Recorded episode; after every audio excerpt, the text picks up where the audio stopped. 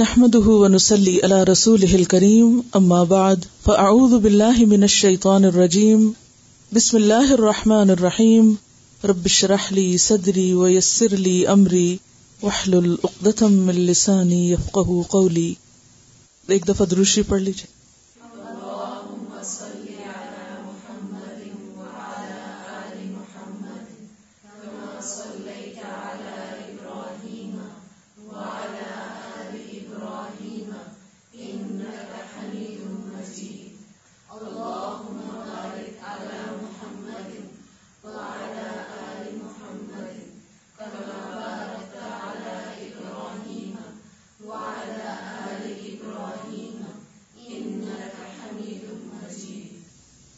دعا مانگیے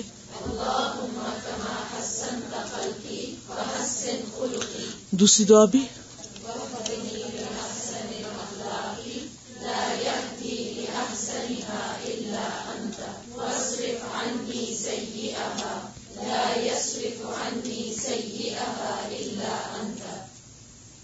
حیا.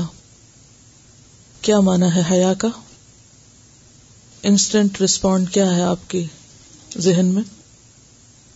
حیا کا لفظ زندگی سے ہے، حیات سے ہے۔ اور حیا کی زندگی کے علاوہ اور کیا معنی ہے بارش تر و تازگی۔ اور نباتات کے لیے بھی آتا ہے، پودوں کے لیے بھی آتا ہے، کیونکہ وہ بھی زندگی کی علامت ہوتے ہیں۔ اور اسلام کی اصطلاح میں حیا کس کو کہتے ہیں؟ دل کے اندر ایسا احساس جو انسان کو زندہ رکھتا ہے، چوکنا رکھتا ہے برائی سے روکتا ہے اور اللہ کی معرفت پر مبنی احساس اور ہر انسان میں حیا کے درجات مختلف ہوتے ہیں۔ حیا کا تعلق معرفت سے ہے۔ جتنی زیادہ انسان کو اللہ کی معرفت، اللہ کی پہچان، اللہ کے قرب کا احساس اور اللہ کے حاضر اور موجود ہونے کا احساس ہوتا ہے اتنا ہی زیادہ حیا کا درجہ انسان کے دل میں بڑھ جاتا ہے۔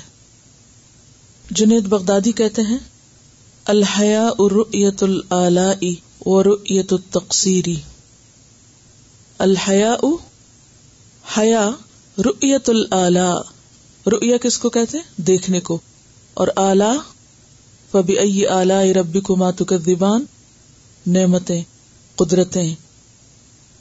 اللہ کی معرفت کس طرح پیدا ہوتی ہے؟ جب انسان اللہ کی نعمتوں کو محسوس کرنے لگتا ہے اور جب اسے ہر چیز کے اندر اللہ کی قدرت اور اللہ کا کمال نظر آنے لگتا ہے۔ اور دوسری طرف، وہ رؤیت التقصیر۔ رؤیا دیکھتا ہے انسان تقصیر قصر سے۔ نماز قصر کس کو کہتے ہیں؟ چھوٹی نمازوں کو جو سفر میں پڑھتے ہیں۔ تقسیر کا مطلب ہوتا ہے کوتاہیاں کوتا ورؤیت التقصیر ایک طرف انسان اللہ کی عظمتوں کو پالے اور دوسری طرف انسان کو اپنی غلطیاں نظر آنے لگے اپنی کوتاہیاں ستانے لگے شرمندہ کرنے لگے تو عطا ہی عطا، میں خطا ہی خطا۔ کہ جب انسان کو اللہ کی عطا اور بخشش اور رحمت ہر طرف پھیلی ہوئی نظر آتی ہے اور دوسری طرف اپنی غلطیاں نظر آنے لگتی ہیں، اپنی کوتاہیاں سمجھ آنے لگتی ہیں، اپنی غفلتیں اور اللہ کی اطاعت میں کمی۔ تو ان دونوں چیزوں کے ملاپ سے جو تیسری چیز پیدا ہوتی ہے، اس کو حیا کہتے ہیں۔ ان دونوں چیزوں کے یا ان دونوں احساسات کے بیچ کا احساس یا ان دونوں کے ملاپ سے جو احساس ڈیولپ ہوتا ہے، اس کا نام حیا ہے۔ اور یہی احساس پھر انسان کے اندر ایسی قوت پیدا کرتا ہے کہ اس کو برے کاموں سے روک دیتا ہے۔ لہذا حیا ایک ایسی قوت بن جاتی ہے کہ جو بالکل فطری طور پر انسان کے اندر ایک رکاوٹ کھڑی کر دیتی ہے برائی کی طرف بڑھنے سے۔ انسان اللہ کے حیا سے، غلط لفظ بولنے سے، برے الفاظ بولنے سے، بد اخلاقی برتنے سے گھبرانے لگتا ہے۔ کیونکہ اسے محسوس ہوتا ہے کہ ہر جگہ میرا رب میرے ساتھ ہے۔ وہ مجھے دیکھ رہا ہے۔ وہ میرے ساتھ کیا معاملہ کر رہا ہے۔ اور میں اس کے ساتھ اور اس کی مخلوق کے ساتھ کیسے پیش آ رہا ہوں؟ کیا معاملہ کر رہا ہوں؟ جب انسان کو اللہ کا دینا اللہ کی بخشش محسوس ہوتی ہے، تو پھر انسان شرم کے مارے گناہ کرنے سے بھی رکنے لگتا ہے۔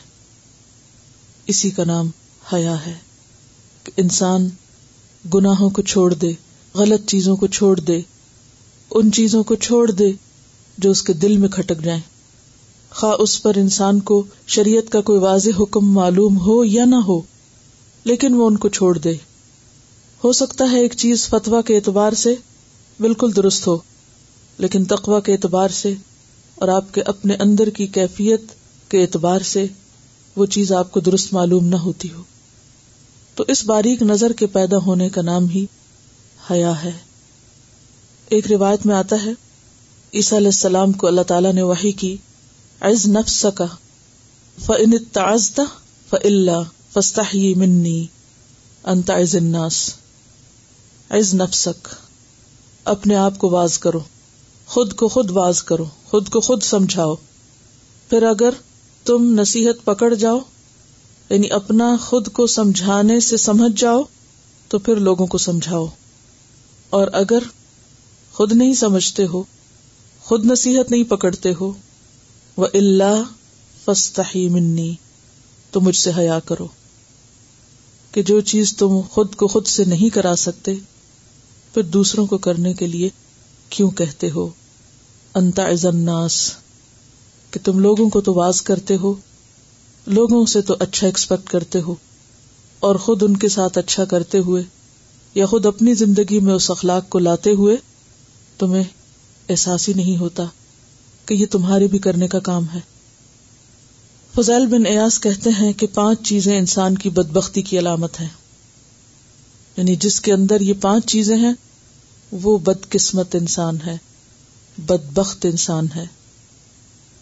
نمبر ایک القسوت فی القلب، دل کی سختی، دل کا سخت ہونا۔ نمبر دو، جمود العین، آنکھوں کا جمود، آنکھ سے آنسو نہ بہنا۔ نمبر تین، قلت الحیا حیا کی کمی۔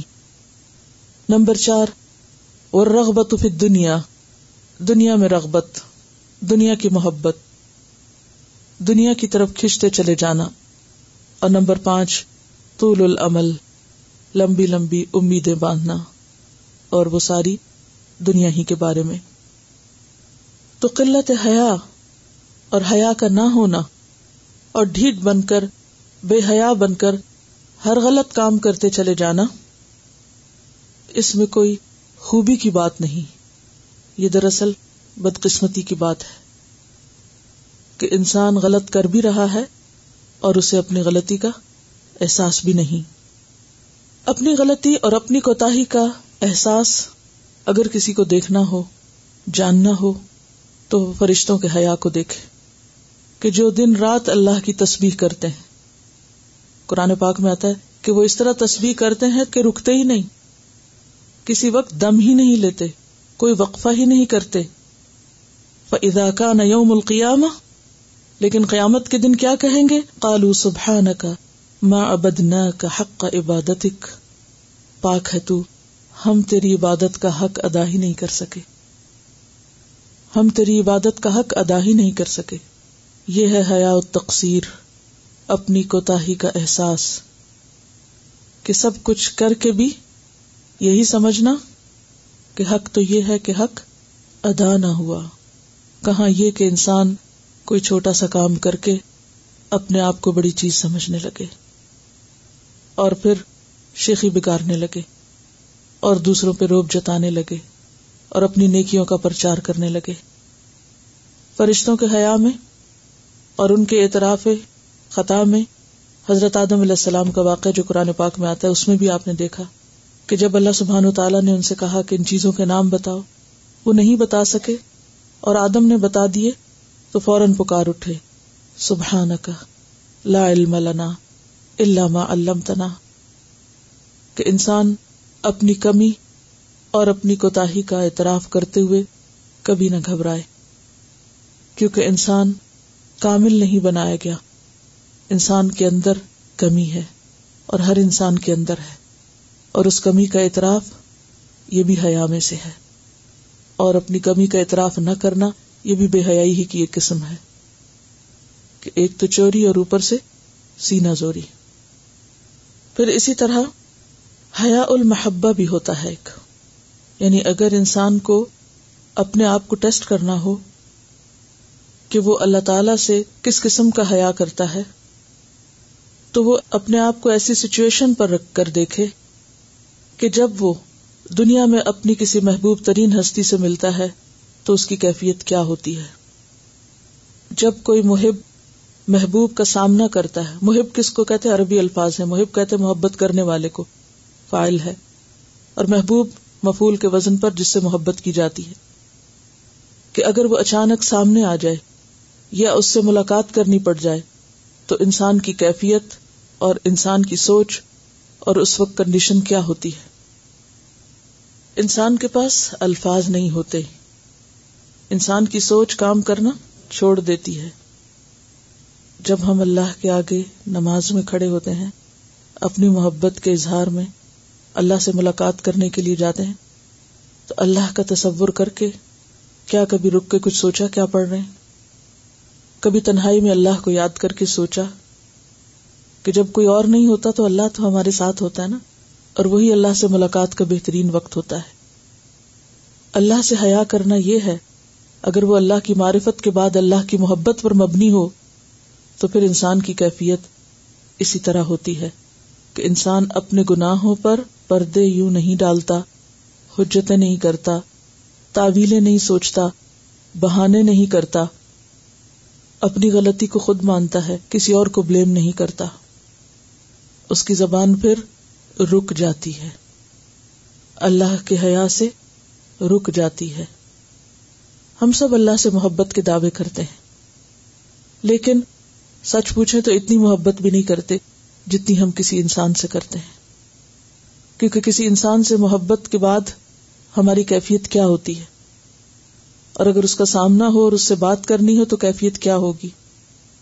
کبھی زندگی میں ایک بار ہی صحیح اللہ سے بات کرتے ہوئے اور اللہ کے ساتھ سرگوشیاں کرتے ہوئے ہماری ایسی کیفیت ہو یا غلطی کرنے کے بعد ہم پھر مان جائیں اس کو اور چپ ہو جائیں، یہ سوچ کر کے اس کو تو سب پتا ہے۔ اس کے سامنے کیسے بہانا کر سکتا ہوں؟ اس کا نام دراصل حیا ہے۔ لیکن جب ہم اللہ سے نہیں ڈرتے، اللہ سے نہیں شرماتے، اللہ سے محبت نہیں کرتے، تو پھر ہماری کیفیت کیا ہوتی ہے؟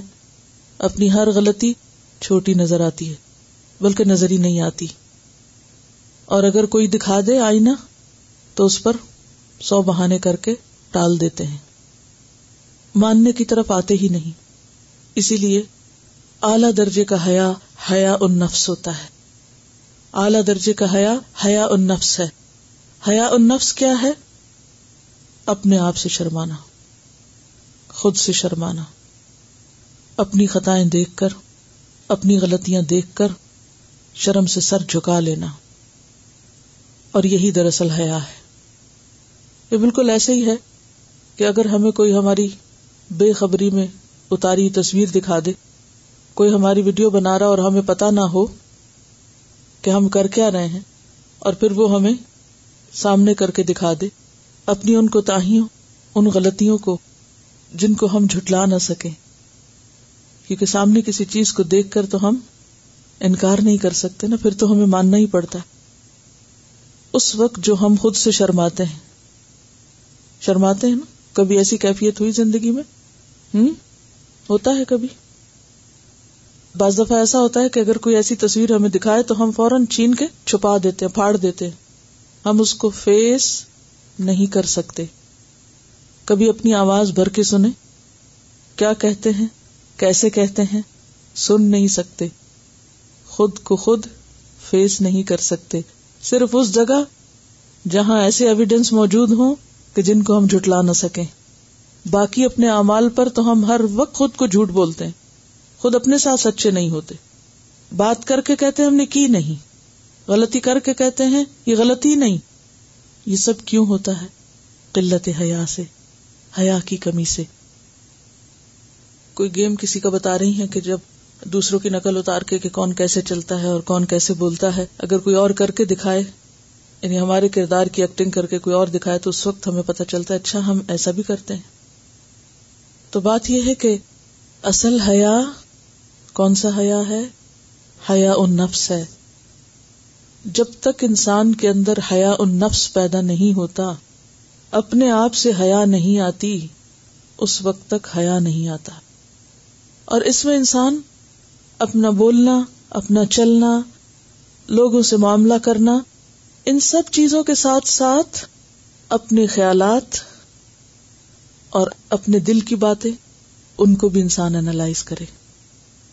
اپنے تنہائی کے اوقات، اپنے دل میں آنے والی باتیں، اپنی سوچیں، ان سب کے اوپر نظر رکھنا، یہ ہمارے اپنے سوا کوئی بھی نہیں کر سکتا۔ میرے دل میں کیا ہے؟ آپ میں سے کون جھانک کے دیکھ کے میری غلطیوں کو پہچان کے مجھے بتا سکتا ہے۔ بتائیے، کوئی مدد کر سکتا ہے میری؟ کوئی بھی نہیں کر سکتا۔ میں کیا سوچتی ہوں؟ میں کیا چاہتی ہوں؟ میری خواہشات کیا ہیں؟ کوئی نہیں جانتا، صرف میں جانتی ہوں۔ اور اگر میں اپنی اندر کی کیفیت کو خود نہیں جان سکتی اور پرکھ سکتی اور اس کی غلطی خود نہیں نکال سکتی، کوئی دوسرا میری مدد کر بھی نہیں سکتا۔ لہذا جب تک حیا ان نفس نہیں آتا، اس وقت تک اللہ سے حیا کرنا بھی نہیں آتا۔ اور اگر انسان اللہ سے حیا نہیں کرتا، تو پھر انسان اللہ کا حق بھی ادا نہیں کرتا۔ وما قدر اللہ حق قدر ہی انہوں نے اللہ کی قدر ہی نہیں کی۔ جیسا کہ اس کی قدر کرنے کا حق ہے۔ ہم لوگوں کے ڈر سے کام چھوڑ دیتے ہیں۔ لوگوں سے شرما کر ہم سیدھے ہو جاتے ہیں۔ لیکن جہاں لوگ نہیں ہوتے، وہاں ہم کیا کرتے ہیں؟ اگر حیا ان نفس ہوگا، تو فوراً ہی اللہ سے شرمانے کا احساس بھی آئے گا۔ اور پھر ہر قیمت پہ غلطی چھوڑنے کی طاقت بھی اللہ دے گا۔ حیا کو ایک اور رخ سے دیکھیے۔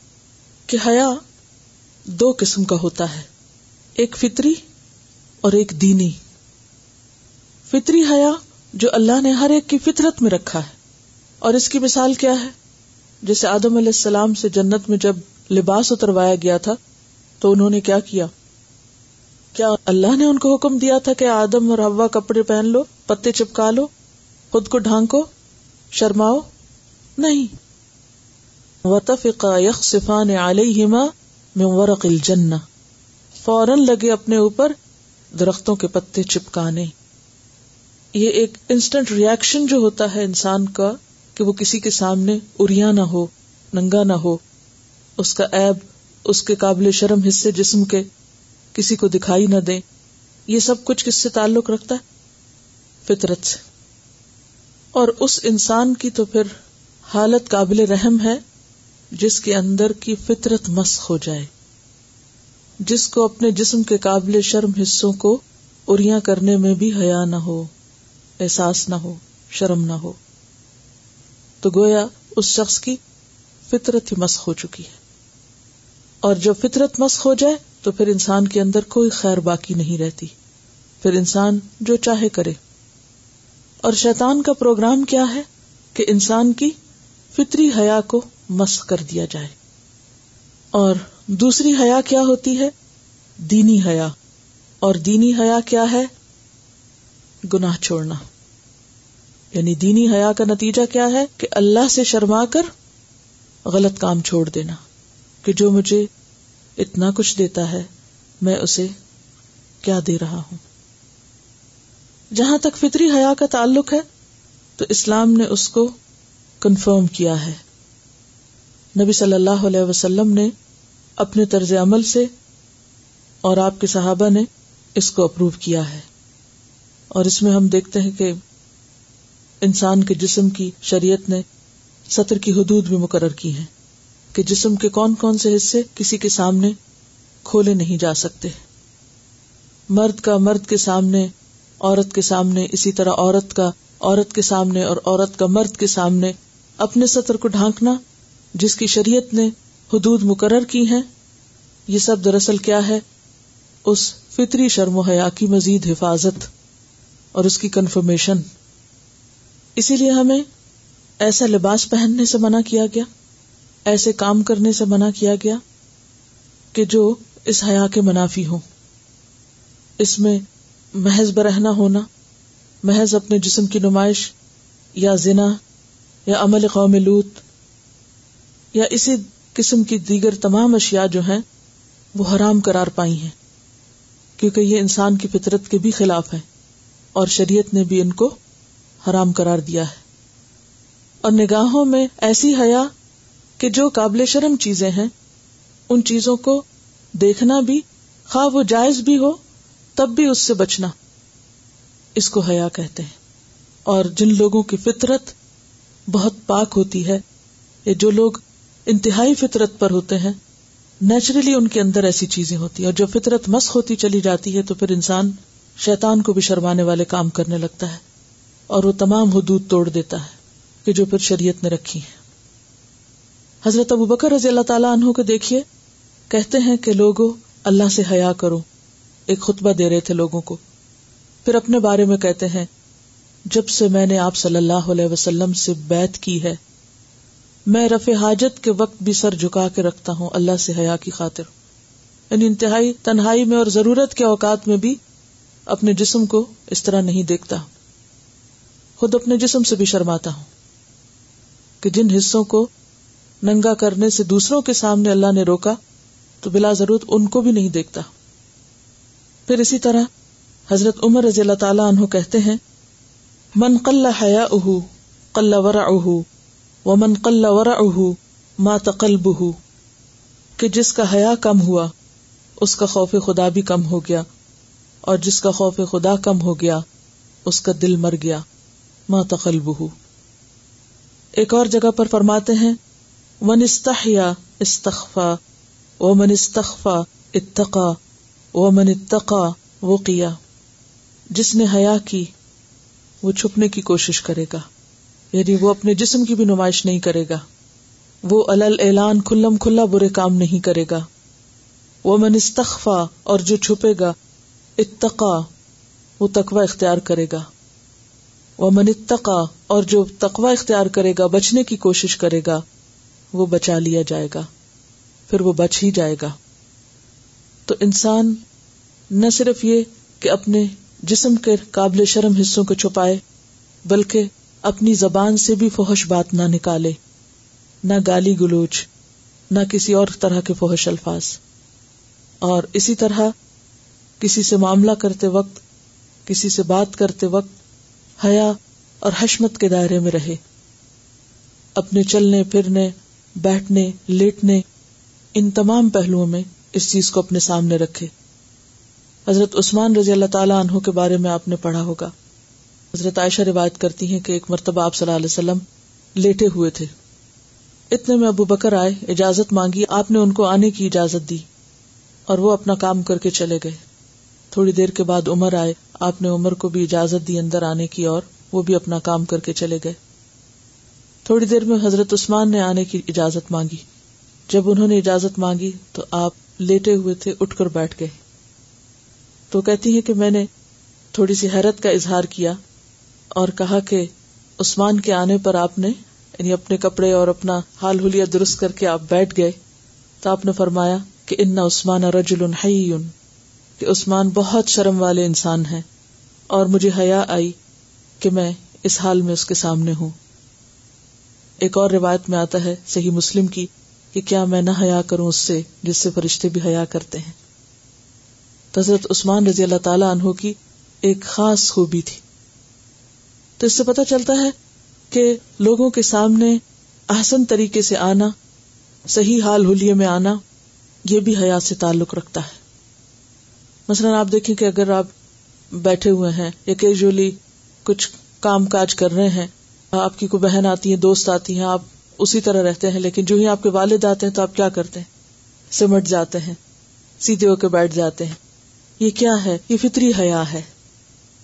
لیکن اگر کوئی یہ کہے کہ نہیں I don't care who cares یہی جملے اور یہی الفاظ بے حیائی کے الفاظ ہیں کہ ہو کیئرس مومن یہ نہیں کہتا کہ ہو کیئرس مومن تو کیئر فری نہیں کیئرفل ہوتا ہے۔ وہ اپنے الفاظ، اپنے رکھ رکھاؤ، اپنی نگاہیں، اپنی چال ڈھال اور اپنی بات چیت ہر چیز میں باحیا ہوتا ہے۔ حضرت ابو موسا اشری کے بارے میں آتا ہے کہ انہوں نے کچھ لوگوں کو دیکھا کہ بغیر اظہار کے، اظہار کہتے ہیں نیچے کے تہبند کو، آپ پاجامہ کہہ لیں، دھوتی کہہ لیں، کچھ بھی۔ بغیر اظہار کے پانی میں کھڑے اب پانی میں جب انسان کھڑا ہوتا ہے تو اس کا جسم ننگا نہیں ہو رہا ہوتا۔ اور خاص طور پر اگر پانی میں کچھ مٹی وٹی بھی ملی ہوئی ہو۔ لیکن انہیں پتا چلا کہ لوگ بغیر لباس کے پانی میں ہیں۔ تو ان سے خطاب کر کے کہا لن اموت ثم انشر ثم اموت ثم انشر، ثم اموت، ثم انشر. احب الی من ان افعل مثل هذا. کہ میں اگر مر جاؤں، پھر زندہ کیا جاؤں، پھر مروں، پھر زندہ کیا جاؤں، پھر مروں، پھر زندہ کیا جاؤں، یہ مجھے زیادہ پسند ہے، بنسبت اس کے کہ میں ان جیسی حرکت کروں۔ کہ پبلک پلیس پر بغیر اپنے جسم کے نچلے حصے کو ڈھانکے اس طرح کھڑا ہو جاؤں۔ تو یہ بھی دراصل کیا ہے؟ حیا ہی ہے۔ ان کے بارے میں یہ بھی آتا ہے ابو مسا اشری کے بارے میں کہ وہ رات کو بھی لباس پہن کر سوتے اور ایسا لباس پہن کر سوتے کہ جس سے انہیں یہ اندیشہ نہ رہتا کہ ان کا جسم سوتے میں کھل جائے گا۔ حالانکہ آپ دیکھتے ہیں کہ قرآن پاک میں بھی اس بات کی اجازت ہے کہ انسان جب رات کو سوئے تو اپنے جسم کو راحت پہنچانے کے لیے وہ اپنے لباس کو مختصر کر سکتا ہے یا ہٹا سکتا ہے۔ اگرچہ بالکل تنہائی میں بھی ننگا ہونے سے منع کیا گیا، لیکن ایسا لباس کے جو ڈھیلا ڈالا وہ پہن سکتا ہے۔ لیکن ابو مساشری اس معاملے میں بھی بہت کیئرفل تھے کہ کہیں سوتے میں بھی میرے جسم سے ایسے اس طرح کپڑا نہ ہٹے کہ کوئی اور دیکھے، کسی کی اچانک نظر پڑے۔ یہ سب احتیاط حیا کی وجہ سے تھی۔ وفد عبد القیس جب آپ صلی اللہ علیہ وسلم کے پاس آیا تو انہوں نے سواریوں سے اترتے ہی نہ آؤ دیکھا، نہ تاؤ، نہ کپڑے بدلے اور نہ ہی اپنا حال ہولیا درست کیا۔ فوراً شوق ملاقات میں آپ صلی اللہ علیہ وسلم کے پاس پہنچ گئے۔ آپ نے پوچھا کہ آپ کا سردار کہاں ہے؟ تو کہا کہ وہ پیچھے آ رہے ہیں۔ وہ اترے اور انہوں نے اپنا حال ہولیا درست کیا اور بہت آرام سے سمجھ بوجھ کے قدم اٹھاتے ہوئے وہ آپ کے پاس تشریف لائے۔ تو آپ صلی اللہ علیہ وسلم نے ان سے فرمایا، ان نفی کا لخصلتنی یحبہم اللہ کہ تمہارے اندر دو خصلتیں ایسی ہیں کہ جن سے اللہ محبت کرتا ہے۔ کل تما ہما اشج کہتے ہیں، اے اللہ کے رسول صلی اللہ علیہ وسلم، وہ کون سی خصلتیں ہیں؟ قال، الحلم والحیاء۔ آپ نے فرمایا، حلم اور حیا کل تو قدیمن کا نا او حدیثن میں نے پوچھا کہ یہ شروع سے ہے میرے اندر یا ابھی پیدا ہوئی ہیں؟ بعض اوقات انسان اپنے آپ کے بارے میں بھی نہیں جانتا ہوتا۔ جب تک کوئی دوسرا اس کو احساس نہیں دلاتا کہ تمہارے اندر یہ خوبی بھی ہے اور تم ایسا اور ایسا بھی کر سکتے ہو۔ قال اللہ قدیمن پر میں نہیں، یہ پہلے سے ہی ہے، بہت پرانی ہے۔ کل تو الحمد للہ جب اعلی خلقینی يحبهم اللہ۔ تو کہنے لگے، اللہ کا شکر ہے کہ اللہ نے مجھے ایسے اخلاق پر پیدا کیا کہ جس سے اللہ خود محبت کرتا ہے۔ کہ میرے اندر وہ صفات پیدا کی کہ جو اللہ کو محبوب ہے اور وہ کیا ہے حلم یعنی کوئی بات سن کے فوری بھڑک نہ اٹھنا، فوری ریئیکشن نہیں ہونا، بلکہ ٹھنڈے طرح سے ہوش کے ساتھ، آرام کے ساتھ، تحمل کے ساتھ کسی بات کو سننا اور پھر سوچ سمجھ کے جواب دینا۔ اور اسی طرح جلد بازی سے بچنا، کہ جیسے باقی سب لوگ فوراً فوراً اتر کے پہنچ گئے اور وہ آرام سے آئے۔ اب اس میں کوئی بے ادبی کی بات نہیں تھی کہ اور نہ ہی انہیں اس بات کی گھبراہٹ ہوئی کہ سب پہنچ گئے اور میں ابھی تک نہیں پہنچا۔ انہوں نے ادب اور احترام کس چیز کا نام سمجھا کہ میں آپ کے سامنے ایسے حال ہولیے میں جاؤں کہ آپ کو مجھ سے کوئی تکلیف نہ پہنچے۔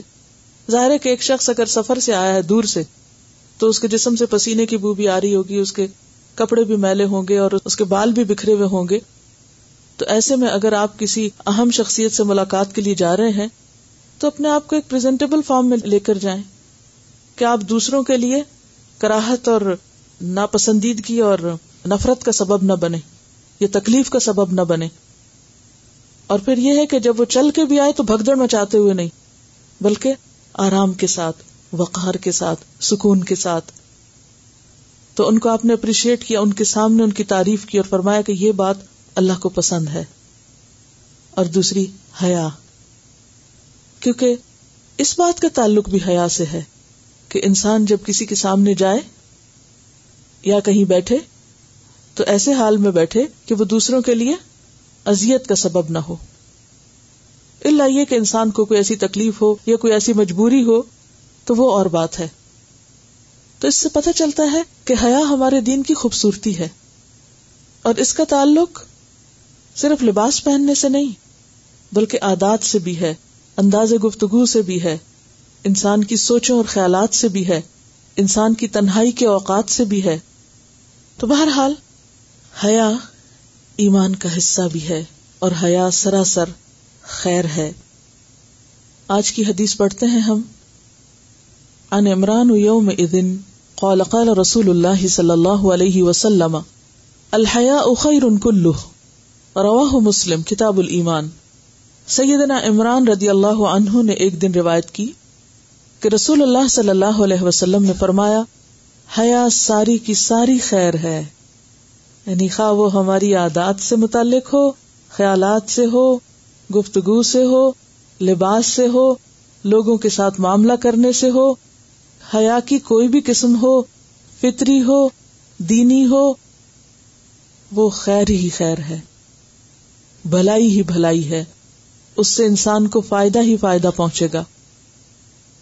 ان انس قال قال رسول اللہ صلی اللہ علیہ وسلم، ما كان الفحش في شيء الا شانه، وما كان الحياء في شيء الا زانه۔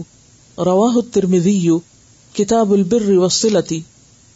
سیدنا انس رضی اللہ عنہ سے روایت ہے کہ رسول اللہ صلی اللہ علیہ وسلم نے فرمایا جس چیز میں بھی بے حیائی ہوتی ہے، وہ اسے ایبدار بنا دیتی ہے، اور حیا جس چیز میں بھی ہو، اسے زینت عطا کرتی ہے، اسے خوبصورتی عطا کرتی ہے۔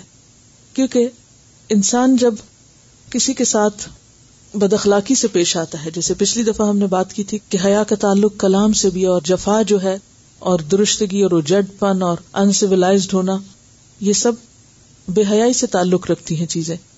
یعنی بد اخلاقی ساری کی ساری بے حیائی ہے۔ بے حیا ہوتا ہے، انسان تو بد اخلاق ہو سکتا ہے۔ با حیا انسان کبھی بھی بد اخلاق نہیں ہو سکتا۔ اس بارے میں کسی نے ایک واقعہ لکھا ہے اور بہت ہی تلخ تجربہ ہے ان کا۔ آپ کے ساتھ شیئر کروں گی۔ اور اس میں ہم سب کے سیکھنے کی بہت سی چیزیں ہیں۔ میں پہلے واقعہ آپ کو سناتی ہوں اور پھر اس کے بعد آپ سے پوچھتی ہوں کہ آپ نے کیا سیکھا اور اس کا تعلق حیا سے کس طرح ہے۔ اور کس طرح انسان بعض اوقات فوہش بات کرتا ہے اور وہ اس کے لیے زندگی بھر کے لیے ایک ندامت اور شرمندگی اور دوسروں کے سامنے شرمندہ ہونے کا ذریعہ بن جاتا ہے۔ لکھتی ہے کہ میں اور میرے شوہر اپنی فیملی ہی کے کسی شخص کی خبر لینے گئے، حال پوچھنے گئے، بلکہ مبارکباد دینے گئے، کیونکہ ایک ماہ قبل ان کا آپریشن ہوا تھا اور وہ ٹھیک ہو کر گھر واپس آ چکے تھے۔ جب ہم وہاں گئے تو رات کا وقت تھا۔ وہ صاحب لیٹے ہوئے تھے۔ ان کی بیوی بھی ساتھ دوسرے بیڈ پر بیٹھی تھی۔ کوئی اور دوسرا گھر میں نہ تھا۔ ان صاحب کو کچھ سردی محسوس ہوئی۔ حالانکہ گرمیاں شروع ہو چکی تھی انہوں نے کمبل مانگا۔ میں نے ان پہ کمبل ڈال دیا۔ پھر ان کی ٹانگ میں شدید قسم کا کھچاؤ ہوا۔ ایک ٹانگ میرے شوہر دبانے لگے اور دوسری ٹانگ میں دبانے لگی۔ لیکن وہ شدید کراہ رہے تھے اور بولے کہ پنکھا بند کر دو۔ ان کی بیوی غصے سے بولی، کیا مصیبت ہے؟ اب میں ساری رات گرمی میں مروں گی اور مچھر بھی تنگ کرے گا۔ وہ صاحب بولے، ذرا غصے اور تکلیف کی حالت میں کہ تم دوسرے کمرے میں چلی جاؤ۔ ساتھ ہی میں نے دیکھا ان کے چہرے کی رنگت بدلی، زبان پولی ہونٹ اور زبان نیلے ہونے لگے، ماتھے پہ پسینہ آنے لگا اور ایک زوردار ہوا منہ سے نکلی۔ او ہو یہ تو نزا کا عالم لگتا ہے۔ اور تھوڑی دیر میں وہ فوت ہو گئے۔ میاں بیوی کی آخری گفتگو کے وقت صرف میں اور میرے شوہر پاس تھے۔ ہم نے کسی کو نہیں بتایا، لیکن وہ خاتون شرمندہ ہوں گی۔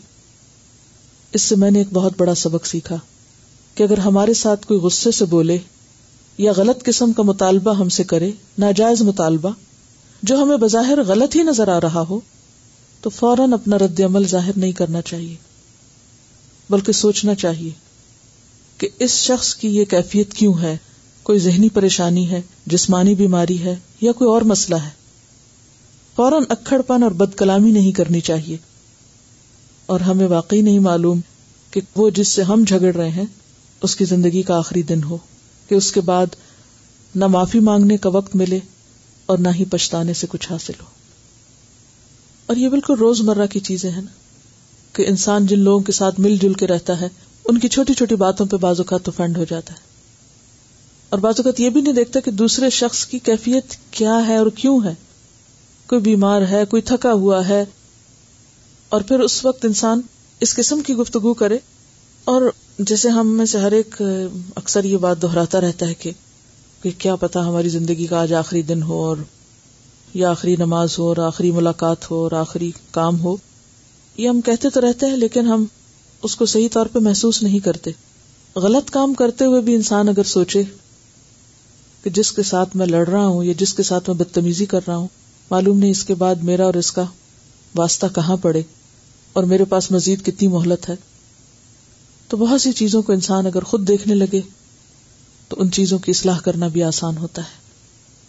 فوری، شدید اور نیگیٹو ریئیکشن اگر ہم اس چیز کو کنٹرول کر لیں تو یہی با اخلاق ہونا ہے، یہی با ایمان ہونا ہے، یہی با حیا ہونا ہے۔ یہ واقعی انتہائی مشکل چیز ہے، لیکن میں یہ تو صبر یو صبر اللہ۔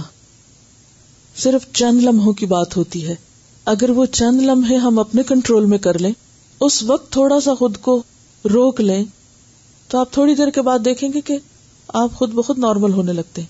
کیونکہ اللہ تعالیٰ نے یہ چیز فطرت میں رکھی ہے۔ کوئی شولہ کتنا بھی بھڑک رہا ہو تھوڑی دیر کے بعد آپ دیکھتے ہیں تو وہ شولہ نیچے ہونے لگتا ہے اور ہوتے ہوتے بجھنے لگتا ہے۔ آپ کو بھڑکانا پڑتا ہے اس کو دوبارہ۔ وہ خود سے بھڑکتا نہیں ہے، ہر بھڑکتا شولہ نیچے کو جاتا ہے اور آہستہ آہستہ ختم ہی ہوتا ہے۔ یہی حال ہمارے غصے کا ہوتا ہے۔ اگر وقتی طور پر ہم اپنے آپ کو روک لیں، تو آپ دیکھیں گے کہ تھوڑی دیر کے بعد ہم خود بھی نارمل ہو جائیں گے۔ اللہ یہ کہ پھر شیطان آ کے ہمیں اکسائے اور کسی اور سے ہم ڈسکس کریں اور وہ بڑکائے اور پھر ہم وہیں پہنچ جائیں۔ اپنے آپ کو جلاتے جلاتے۔ ورنہ اللہ تعالیٰ نے خود ہمارے اندر ایک آٹومیٹک سسٹم ایسا رکھا ہے کہ ہم واپس پلٹ جاتے ہیں اپنی فطرت پر۔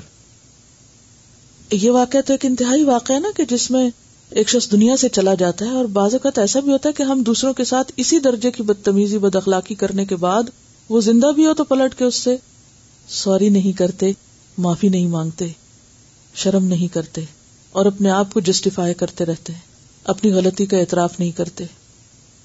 اور نتیجہ کیا ہوتا ہے؟ اپنے ہی تعلقات کو ہم اور اپنے ہی ساتھ رہنے والوں کو اپنے لیے کانٹا بنا لیتے ہیں اور خود ان کے لیے کانٹا بن جاتے ہیں۔ اگر کسی پر کوئی زیادتی ہو، تو اس کا حل یہ نہیں کہ اسی وقت وہ اس کا حساب برابر کرنے لگے، کیونکہ اس وقت کرنے سے فائدہ نہیں۔ ہاں اگر زیادتی ہو رہی ہے تو اس آگ کے شعلے کو ابھی ذرا ٹھنڈا ہونے دے جب دوسرا شخص اس بات کے قابل ہو کہ وہ بات سمجھ جائے، تو اس وقت اس سے بات کی جائے اور اپنا موقف اس کو سمجھایا جائے کہ میرے ساتھ یہ اور یہ زیادتی ہے اور ہر مسئلہ ایسا ہوتا ہے کہ جس کا سولوشن نکل سکتا ہے۔ اس کا سولوشن ضرور نکالنا چاہیے۔ یہ نہیں کہا جا رہا کہ زیادتی کو آپ برداشت کرتے چلے جائیں اور اس پر احساس نہ دلائیں، لیکن اس وقت یہ بات کرنے کا مقصد یہ ہے کہ این اس وقت جبکہ آگ بھڑک رہی ہو تو اس کو مزید نہ بھڑکایا جائے، اس کو چھوڑ دیا جائے کہ وہ ٹھنڈی ہو جائے، تاکہ وہ نہ ہمیں جلائے اور نہ دوسرے کو جلائے۔ اگر کوئی ایک شخص بیماری کی وجہ سے یا بھوک کی وجہ سے یا کسی اور تکلیف کی وجہ سے اپنے آپ کو ایکسپریس نہیں کر پا رہا اور نیگیٹو طریقے سے کچھ بول رہا ہے یا غصہ دکھا رہا ہے یا برہم ہو رہا ہے یا چڑچڑا پن دکھا رہا ہے، تو اس کو سمجھنے کی بھی کوشش کرنی چاہیے کہ ایک شخص عام انداز میں نارملی ایسا نہیں ہوتا۔ ضرور کوئی چیز ہے اس کے مائنڈ کے پیچھے جو اس کو بک کر رہی ہے، جو اس کو پریشان کر رہی ہے، تو وہ ریزن کیا ہے؟ اور اگر اس کو معلوم کر لیں تو اس وقت بھی معاملہ حل ہو سکتا ہے۔ لیکن مشکل یہ ہے کہ ہم دوسرے کو کیسے سنبھالیں جبکہ ہم اس وقت خود کو بھی سنبھال نہیں سکتے۔ دوسرے کو سہارا تو ہم اس وقت دے سکتے ہیں نا کہ جب ہم خود کو تھامے ہوئے ہوں۔ یہ ایک بڑی اہم بات ہے کہ ہم ہمیشہ اس پر تو نظر رکھتے ہیں کہ دوسرے ہمیں کہاں کہاں سے ستا رہے ہیں۔ ہم پر کیا کیا زیادتی کر رہے ہیں؟ یا ہمارے لیے کس طرح تکلیف کا سبب بنے ہوئے لیکن کبھی ہم یہ نہیں سوچتے کہ کہیں وہ ہم خود ہی تو نہیں، کہ جن کا ریفلیکشن دوسرے کا ریئیکشن بن کے سامنے آ رہا ہے۔ کہ ہم ہی کو دیکھ کر وہ اس طرح ریئیکٹ کر رہے ہیں۔ بعض لوگوں کو آپ نے دیکھا ہوگا کہ وہ اچھے بھلے ہوتے ہیں، با اخلاق لیکن جو ہی وہ کسی ایک ایسے خاص شخص سے ملتے ہیں تو بڑا کٹتے ہیں۔ تو ہر شخص کا اپنا ایک مزاج ہوتا ہے۔ تو صرف کمپلینٹس کرنے کی بجائے یہ بھی دیکھیں کہ ہم خود تو نہیں کسی چیز کا سبب، کیونکہ عموماً لوگوں کا رویہ ہمارے لیے ہمارے ہی طرز عمل کا ریئیکشن ہوتا ہے۔ موسٹلی لوگ ہمارے ساتھ کیا کر رہے ہوتے ہیں؟ وہ وہی کر رہے ہوتے ہیں جو دراصل ہم ان کے ساتھ کر رہے ہوتے ایکسپشنل کیسز ضرور ہوتے ہیں، لیکن نارملی آپ دیکھیں گے، اگر آپ کسی سے دل کھول کے محبت کے ساتھ مسکراتے ہوئے ملے ہیں، تو دوسرے کو بھی مسکرانا پڑے گا۔ اگر ایک وقت نہیں، تو دوسری وقت، دوسرے نہیں، تو تیسرے وقت۔ یہ نہیں ہو سکتا کہ آپ واقعی سچی محبت بانٹے اور جواب میں آپ کو صرف نفرت ہی ملے۔ تو یہاں آپ دیکھیے کہ کس قدر خوبصورت بات ہے کہ کسی بھی چیز میں فحش ہوگا وہ اس کو بدنما کر کے رہے گا۔ بے حیائی چیزوں کو بدسورت بنا دیتی ہے۔ چاہے وہ زبان سے نکلے ہوئے ایسے الفاظ ہوں یا پھر انسان کے رویے۔ اور حیا جس چیز میں ہوگا، اسے خوبصورت بنا دے گا۔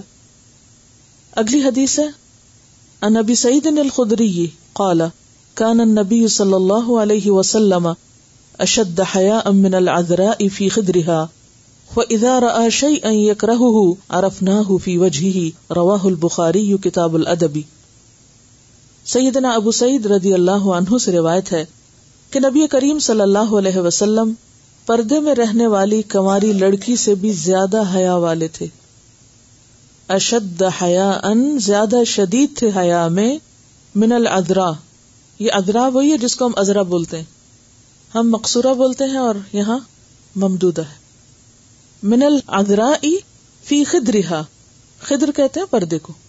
یعنی کماری لڑکی جس کے اندر زیادہ حیا ہوتی ہے، اس سے بھی زیادہ آپ باحیا تھے۔ یعنی اپنی گفتگو میں، دیکھنے کے انداز میں۔ کیونکہ حیا کا تعلق دیکھنے کے انداز سے بھی ہوتا ہے۔ کہ بعض لوگ دوسروں کو گور گور کے دیکھتے رہتے ہیں۔ یا نفرت کی نگاہوں سے دیکھتے ہیں۔ یا تنقیدی نگاہوں سے دیکھتے ہیں۔ تو ایسی نگاہیں بھی دوسروں کے لیے ازیت کا سبب بنتی ہیں۔ تو حیا کی نظر کیا ہوتی ہے کہ انسان دوسرے کی طرف بقدر ضرورت ہی دیکھے۔ فضا رئی اکرا آرف نہ فی وجہ ہی فضا پھر جب آپ دیکھتے شعی ان کوئی چیز یکرا جسے آپ ناپسند کرتے آرف نہ ہو ہم پہچان جاتے اس کو فی وجہ ہی آپ کے چہرے میں۔ یعنی جو چیز آپ کو ناگوار ہوتی، ہم آپ کے چہرہ مبارک سے سمجھ جاتے کہ آپ کو اچھی نہیں لگ رہی۔ اسی لیے آپ نے بہت سی حادیث میں، بہت سی روایات میں یہ دیکھا ہوگا کہ بعض اوقات اگر ایک صحابی نے کوئی ایسا کام کیا یا کوئی بات کی تو دوسرے نے اس کو احساس دلایا کہ دیکھو، تم دیکھ نہیں رہے کہ آپ کے چہرے کا رنگ بدل رہا ہے۔ آپ اس کو ناپسند کر رہے ہیں۔ یعنی اس میں ایسے الفاظ یا ایسا رویہ یا ایسا چیخنا چلانا اور شور مچانا تو دور کی بات آپ کیا کرتے تھے؟ صرف چہرے سے محسوس کراتے تھے۔ انبی مسعود قالا قال النبي صلی اللہ علیہ وسلم، ان مما ادرك الناس من كلام النبوة الاولى اذا لم تستحي فاصنع ما شئت۔ رواه البخاری کتاب الادب۔ سیدنا ابو مسعود رضی اللہ عنہ سے روایت ہے کہ نبی کریم صلی اللہ علیہ وسلم نے فرمایا اگلے پیغمبروں کا جو کلام لوگوں کو ملا، اگلے پیغمبروں کا یعنی گزشتہ آپ سے پہلے، اس میں سے یہ بھی ہے کہ جب تم میں حیا نہ رہی، تو پھر جو جی چاہے کرو۔ انا بے شک مما اس میں سے جو ادرا کا پایا انا لوگوں نے من کلام نبوتی کلام نبوت میں سے اللہ پہلی، کیا ادا جب لم نہیں تستحی تم شرماؤ حیا کرو فسنا تو کرو ما شکتا جو تم چاہو۔ تو اس سے کیا پتا چلتا ہے کہ حیا کی وجہ سے انسان پھر صرف سلیکٹڈ کام کرتا ہے۔ اس کے الفاظ میں بھی سلیکشن ہوتی ہے یعنی بولنے میں بھی، لکھنے میں بھی ریئیکشن میں، معاملات میں، لینے دینے میں، ہر چیز میں وہ ایک نفیس سلیکشن کرتا ہے، خوبصورت سلیکشن کرتا ہے۔ کیونکہ انسان کس چیز سے حیا کرتا ہے کہ اس کا کوئی ایب سامنے نہ آئے؟ ہاں؟ یعنی فطری حیا کو اگر آپ دیکھیں، تو انسان کے اندر فطری حیا کس چیز کا نام ہے کہ وہ اپنے جسم کے قابل شرم ایب دار ایب دار کا کیا مطلب ہے؟ کراہت، آمیز، ایسے حصوں کو چھپانا چاہتا ہے۔ اور فطری حیا میں کیا ہے؟ مثلا اگر آپ کے کپڑوں پر کوئی داغ لگا ہے تو آپ کا فوری ریئیکشن کیا ہوگا؟ فوراً اس کو چھپائیں گے۔ تو بالکل اسی طرح جیسے انسان اپنے جسم کو چھپاتا ہے، جیسے انسان اپنے گندے لباس کو چھپاتا ہے، اگر چہرے پر یا جسم پر کوئی داغ ہو، اس کو چھپاتا ہے۔ کوئی خلقی یا خلقی؟ خلقی زیادہ تر ہم عام طور پہ چھپاتے ہیں کہ اگر کوئی ایسا برتھ مارک ہے یا کہیں کوئی چوٹ لگ گئی یا کوئی نشان، تو عموماً آپ نے دیکھا ہوگا کہ لوگ اپنے اس حصے کو کسی نہ کسی طرح چھپاتے ہیں۔ اگر مثلاً منہ پہ جھریاں پڑنے لگی تو بالوں کا اسٹائل ایسے کریں گے کہ ماتھا جو ہے وہ کچھ اس میں چھپ جائے۔ کچھ اسی طرح اور طریقے اختیار کریں گے۔ اگر جسم بھاری ہے تو کپڑے ایسے پہنیں گے کہ جس سے وہ حقیقت چھپ جائے کیونکہ وہ ایبدار چیز ہے۔ یعنی کہ کوئی بھی چیز جسے وہ سمجھتا ہے کہ خوبصورت نہیں، بدنما ہے ایبدار ہے، تو اس کو وہ چھپانے کی فکر میں ہوتا ہے۔ لیکن افسوس یہ کہ ہم صرف اپنی خلقی خامیاں چھپاتے رہتے ہیں۔ خلقی تو ہمارے ہاتھ میں بھی نہیں ہوتی نا۔ اصلاً بہت سی چیزیں ہمارے جسم میں، ہمارے ناک نقشے میں، حال ہولیے میں، ہمارے پوسٹر میں ایسی ہو سکتی ہیں کہ جن پہ ہمارا کوئی کنٹرول اور بس ہی نہیں۔ لیکن جو چیزیں ہمارے اختیار میں ہیں کنٹرول میں ہیں، جن کو ہم چینج کر سکتے ہیں، نہ ان پہ ہماری توجہ ہے، نہ دھیان ہے، اور نہ ہی ہم اس کے بارے میں فکر مند ہیں، اور نہ ہی اس کو چھپانے کی فکر کرتے ہیں۔ اور چھپانا کیا ہے کہ انسان پھر ایسی باتیں نہ بولے، ایسے کام نہ کرے کہ جو اس کو ایبدار کرتے ہیں۔ جو اس کے اخلاق کو بدنما کرتے ہیں، جو اسے ایک ناپسندیدہ انسان بناتے ہیں۔ تو اوور آل حیا کا جو ایک مفہوم پورا پڑھنے کے بعد سامنے آتا ہے کہ حیا ایک ایسی خوبی ہے کہ جو انسان کو اندر اور باہر سے خوبصورت بنا دیتی ہے۔ اللہ کا پسندیدہ بنا دیتی ہے اور بندوں کا بھی محبوب بنا دیتی ہے۔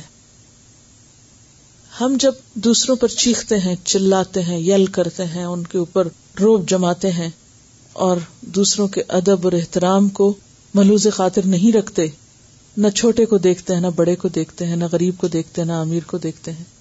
ہر ایک کا مقابلہ کرنا ہی ہم اپنی شان سمجھتے ہیں۔ تو بنیادی طور پر یہ بے حیا ہونے کی علامت ہے۔ لیکن ہمیں اس کا احساس بھی نہیں کہ ہم کر کیا رہے ہیں۔ تو اللہ تعالی سے دعا ہے کہ اللہ ہمیں حیا دے، ایمان دے۔ ہمیں اپنی غلطیوں کے اعتراف کی توفیق دے اور اپنی اصلاح کرنا سکھا دے۔ وآخر دعوانا ان الحمد للہ رب العالمین۔ سبحانک اللہم و بحمدک۔ نشہد ان لا الہ الا انت۔ نستغفرک و نتوب الیک۔ والسلام علیکم ورحمۃ اللہ وبرکاتہ۔